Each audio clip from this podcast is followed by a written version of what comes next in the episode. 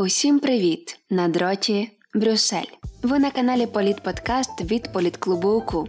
Мене звати Христина Українець, і це четвертий випуск подкасту на дроті Брюссель, який команда Політподкасту робить у партнерстві з медіаплатформою Promote Ukraine. В будь-яких стосунках спершу все ідеально. Ось вона з високими зарплатами, гарними дорогами, якісною медициною. Це Європа. А яка вона, якщо придивитися краще? Ким є сучасна Європа для світу та України? Ключовий гравець світової політики чи згасаюча зірка? Без колишньої сили та впливу, епіцентр прогресу з безлічі можливостей для розвитку чи фактор обмеження національних інтересів. Що два тижні в подкасті на дроті Брюссель ми обговорюємо три найважливіші теми європолітики та шукаємо відповіді на ці питання. Гайда знайомитись з Європою разом. Сьогодні ми поговоримо про російських шпигунів у ЄС, наслідки Брекзиту для Британії та об'єднання, а ще євроінтеграційні уроки Балканських країн. Нумо до справ. Невже вся Європа кишить російськими шпигунами? Нещодавно шпигунські скандали вибухнули у Данії, Нідерландах, Болгарії та Італії. Як часто таке трапляється, та якою є реакція ЄС? Спробуємо розібратися. 30 березня 2021-го новий шпигунський скандал розгорівся в Римі. Як передає італійська служба контррозвідки АІСі, щонайменше 80, а це третина усіх російських дипломатів в Італії, працюють на службу зовнішньої розвідки Росії. Раніше правоохоронні органи в Римі вже затримали двох шпигунів при незаконному отриманні від італійського капітана електронного ключика USB із секретною інформацією про стратегічні зони командування в Іраку, Афганістані, Лівії та Лівані. Однак це далеко не перший випадок викриття діяльності російських шпигунів. У грудні минулого року в Данії поліція арештувала російського агента. Він працював у провідній консалтинговій компанії світової нафтогазової галузі та надавав російським спецслужбам інформацію про данські енергетичні технології. Мало того, схожа ситуація відбулася у Нідерландах. З країни вислали двох російських дипломатів-шпигунів, що збирали конфіденційну інформацію, зокрема про високотехнологічні компанії та установи. Вже у березні цього року медіа палали новинами про викриття шпигунської мережі у Болгарії. У наручниках опинилися п'ятеро військових, звинувачених у передачі інформації росіянам. У болгарській прокуратурі встановили, що шпигуни збирали інформацію про американських військових, які брали участь в навчаннях в Болгарії. Колишній пресаташе делегація ЄС в Україні Давид Столік переконаний, що збільшення кількості повідомлень в пресі про шпигунство вагомий доказ того, що діяльність російських служб за кордоном дійсно зростає. Звичайно, теж ставки в міжнародній політиці зараз піднімаються, і тому Росія використовує цей засіб роботу шпигунських мереж, роботу своїх секретних служб за кордоном до вищого рівня. Словом, інфоприводів чимало, але розставимо усі крапки над і. Чим же займаються російські мережі шпигунства в Європі? Згідно з дослідженням Європейської ради з міжнародних відносин, їх основна мета просування інтересів Російської Федерації, зокрема й енергетичних, максимальне ослаблення демократичних інститутів та підрив основних фундаментів ЄС. Е, інші їх мети це такі, скажімо, більш як сказати, впливові операції. Спроба знайти власних союзників, так званих троянських конів в цих країнах, е, так званих агентів впливу які би могли так само просувати ось ці російські інтереси чи наративи. Відтак проблема російського шпигунства у Європі загострюється. Але чи зможуть європейські країни поставити Росію на місце? Та чи є розроблена спільна політика ЄС? За словами експерта, такої політики немає. Однак є певна форма солідарності між країнами, до прикладу, координація виселення російських дипломатів. Тобто, дійсно немає єдиної політики внутрі ЄС, і це також тому, що є різні країни, які мають різне ставлення до Росії. Тобто є країни, які скажімо, можна сказати, більш дружні до Росії, а є країни, які, як, наприклад, була раніше Великобританія е, чи Польща, то вони мають, я би сказав, дуже такі напружені е, відносини з Росією. То як власне розгортатиметься ситуація далі? Давид Стулік переконаний, що посилення діяльності російських шпигунів чи не найбільша проблема демократичних країн. Європейські лідери добре усвідомлюють складність ситуації, тому проводитимуть жорсткіші контррозвідницькі роботи щодо діяльності російських дипломатів, що часто працюють під прикриттям урядових агенцій. Тобто буде, на мою думку, відбуватися певна ескалація от таких випадків. Їх буде більше і більше, але це не до уникнення, бо нам теж треба захищати власні інтереси. Нам треба самим захищатися від цього впливу. Ще одну загрозу експерт вбачає у російській діаспорі, оскільки відомо, що Москва намагається посилити впливи між колишніми радянськими та російськими громадянами за кордоном. Більшість з них не є шпигунами, але невідомо хто з них може співпрацювати з російськими службами. Тобто, це буде ще таким більшим додатковим навантаженням на наші служби. Але з такого дискурсу, який йде в країнах Європейського союзу, якби є зрозуміло, що усвідомлення цієї проблеми є, і тому, наприклад, ми бачимо, що бюджети цих служб ну практично зростають з року на рік.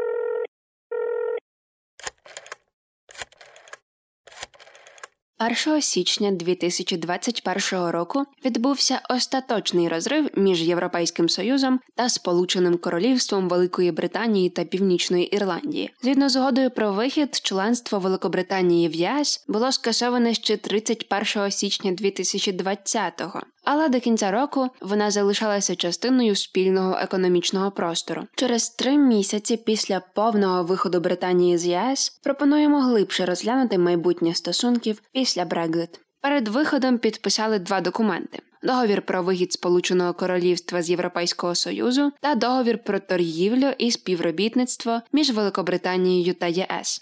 Вони регулюють постбрекзитівські стосунки країни та ЄС. Основні пункти захист громадян, виконання спільно взятих фінансових зобов'язань, регулювання торгівлі, транспортні питання, спільне протистояння загрозам тощо. Попри підписані угоди, назвати вихід Британії з ЄС плавним язик не повертається. Торговельні втрати досить значні. Британський експорт до ЄС зменшився на 40,7%, а імпорт на 28,8%. У агросекторі ситуація ще гірша: 63,6% для харчів і 83% для риби. Деякі аналітики пов'язують цей спад з пандемією. Однак всі сходяться на думці, що не вона є основною причиною, а власне розрив з ЄС. Через ускладнення процесу постачання товарів і створення кордону багатьом стало невигідно постачати свою продукцію до ЄС.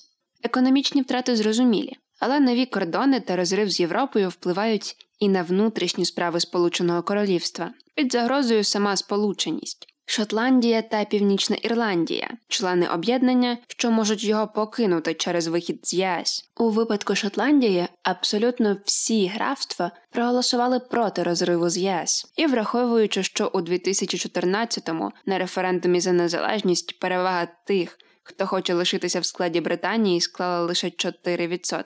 Тому на фоні Брекзиту ризик розпаду самого Сполученого Королівства досить реальний. З Північною Ірландією ситуація складніша. Згідно з угодою про вихід з ЄС, Північна Ірландія залишалася спеціальною зоною, тобто кордон між Північною Ірландією, територією Сполученого Королівства, і Республікою Ірландією, країною-членом ЄС, і далі функціонує так, ніби Північна Ірландія досі залишається в ЄС. Через це Європейський Союз прагне, щоб товар з Британії, який потрапляє до британської ж північної Ірландії, проходив митний контроль, адже звідти він без обмежень може рухатись в Республіку Ірландія, яка є членом ЄС. Тобто британці мають ввозити товари у свій регіон за європейськими правилами. Звичайно, Лондон така ситуація не влаштовує. Цікаво, що зберегти Північну Ірландію в складі Британії в 1998-му вдалося завдяки наданню широкої автономії. Зараз же радикально налаштовані ірландці по обидва боку кордону вже заявили, що якщо формальний кордон буде встановлено, то проблем не уникнути. До того ж, згідно з угодою 98-го року, Північна Ірландія має право на проведення референдуму за приєднання до Республіки Ірландія з сепаратизмом розібралися. Поговоримо про зовнішню політику. Як виглядатимуть стосунки ЄС та Британії у майбутньому? Аналітики Чатхем Хаус називають ЄС природним союзником Британії. Економічні зв'язки Лондона та Брюсселю поступово відновлюються через нові угоди, але про політичні такого не скажеш. Позиція Лондона чіткіша й однозначніша ніж Франції та Німеччини як ключових країн ЄС. Британський уряд, наприклад, більш категоричний в українському та гонконгському питанні.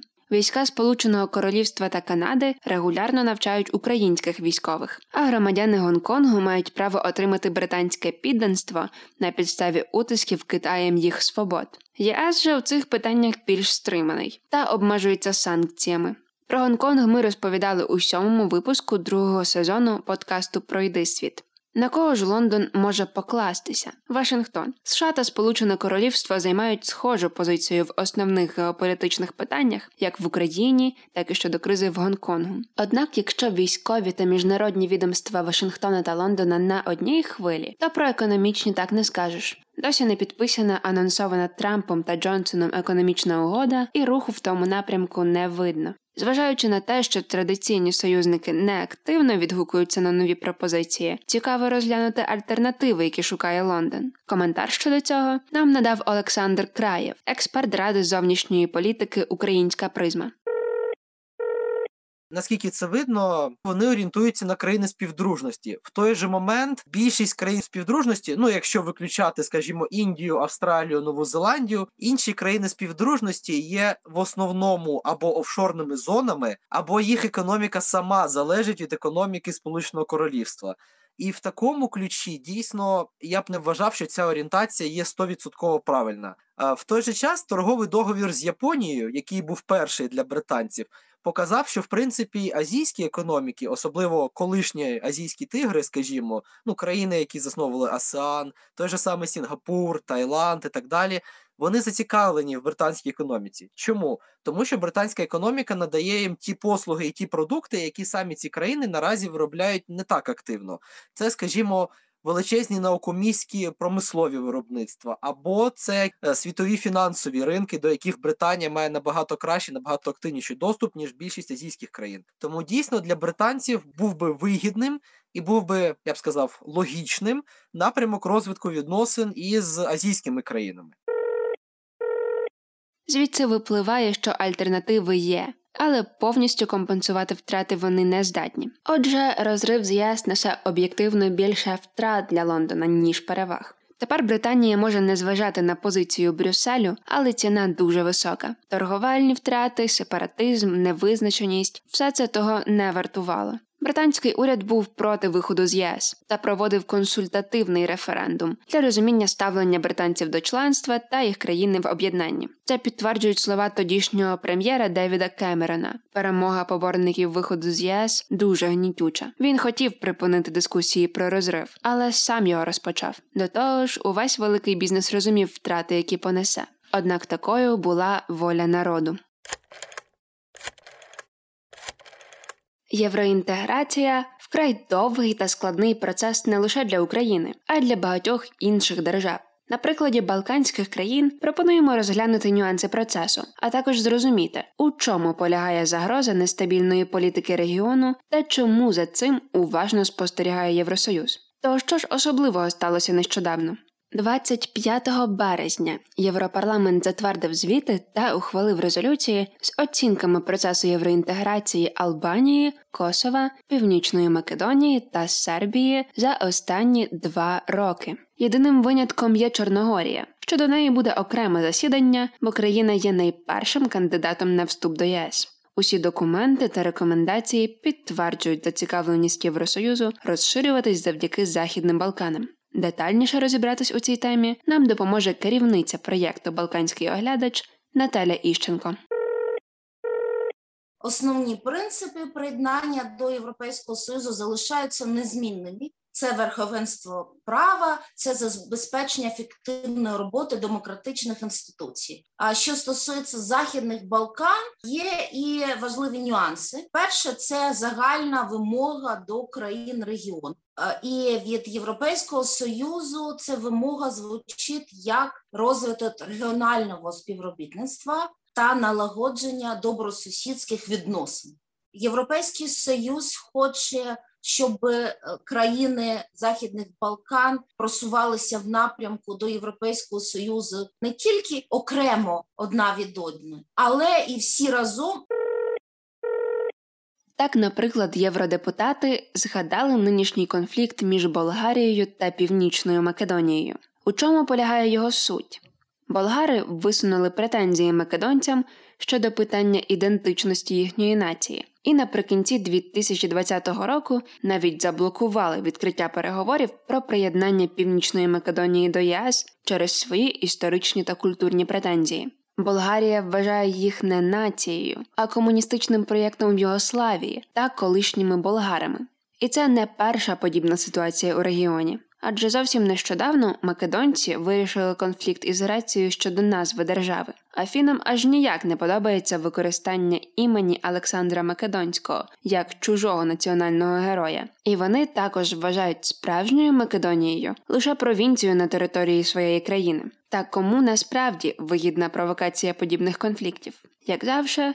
Тут на арену виходить Росія на чолі з Володимиром Путіним, адже у всіх трьох вище згаданих країнах простежується величезний вплив Москви, головні інтереси та намагання якої призупинити розширення кількості країн, що входять до ЄС та НАТО. Росія досі вважає зміну назви Македонії нелегітимною, вимагаючи, що це питання має розглядатися виключно Радбезом ООН, де Москва має право вето.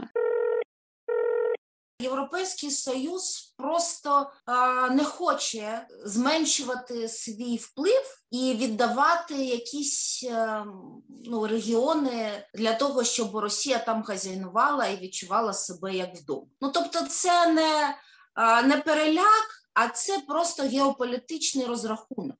Справа в тому, що Європейський Союз вже має досвід приєднання до організації Балканських країн колишнього соціалістичного табору, як Болгарія і частково Балканська Румунія. І досвід з цими країнами є не дуже позитив в тому сенсі, що як тепер е, виглядає в країнах не були проведені необхідні реформи, причому як в секторі е, верховенства права, боротьби з корупцією, демократичних реформ, так і в плані зменшення російського впливу. Якщо ж говорити про Сербію, то головна вимога ЄС нормалізація відносин між Сербією та Косово. І саме на прикладі Сербії ми бачимо важливість довготривалості процесу євроінтеграції. Наразі Сербія проводить е, політику, яка не узгоджена з європейським союзом, а іноді прямо протирічить тому, що чого вимагає Брюссель. В першу чергу це стосується політики щодо Е, Росії. Ми знаємо, що Сербія категорично не хоче запроваджувати санкції проти Росії, і більше того, вона весь час демонструє. Навпаки, розвиток відносин з Російською Федерацією навіть у військовій сфері, що з точки зору Європейського союзу не є прийнятним. Наприклад, за результатами глобального дослідження сприйняття наддержав та їхньої політики, проведеного міжнародною асоціацією Геллап наприкінці 2020 року, Сербія є однією з кількох країн, де світову роль Росії найчастіше вважають стабілізаційною. Наразі парламент Сербії, щоб ви е, розуміли про що йдеться, працює без опозиції. Сербія поки що не вирішила цю проблему. і Європейський союз нагадав, що це важливо. Така персональна вимога, що стосується внутрішньополітичного життя, є і щодо Албанії, але Албанія ось ось проведе парламентські вибори, і в Європейському союзу ще раз нагадала Албанії, що вибори мають бути вільними, демократичними, і це дуже важливо для європейської інтеграції країн. Тут перевага євроінтеграції є очевидними, адже вони забезпечують контроль за змінами. Та, попри все, чи є недоліки цього процесу? Для а, Сербії оця ця занадто довга дорога до Європи вона все ж таки впливає негативно на суспільну думку, і Європі е, стає складніше якось переконувати сербів в тому, що євроінтеграція це добре, і вони мають поступатися якимось своїми принципами. Тобто, серби через те, що процес євроінтеграції затягується, вони просто перестають вірити в те, що він взагалі є можливим. Які ж висновки щодо євроінтеграції як такої варто зробити українцям? Одним реченням можна сказати так: довго не означає погано. Європейський союз намагається знайти баланс, як не дати Росії збільшити вплив на регіон, але як не прийняти до себе до організації країну, яка буде просичена буквально російським впливом, і коли ми хочемо взагалі приєднуватися до приєднуватися до Європейського Союзу, нам треба припинити вчитися у Польщі, Словаччини, Чехії, там Угорщини. Нам треба починати вчитися у е, Чорногорії, в Албанії, Північному Македонії.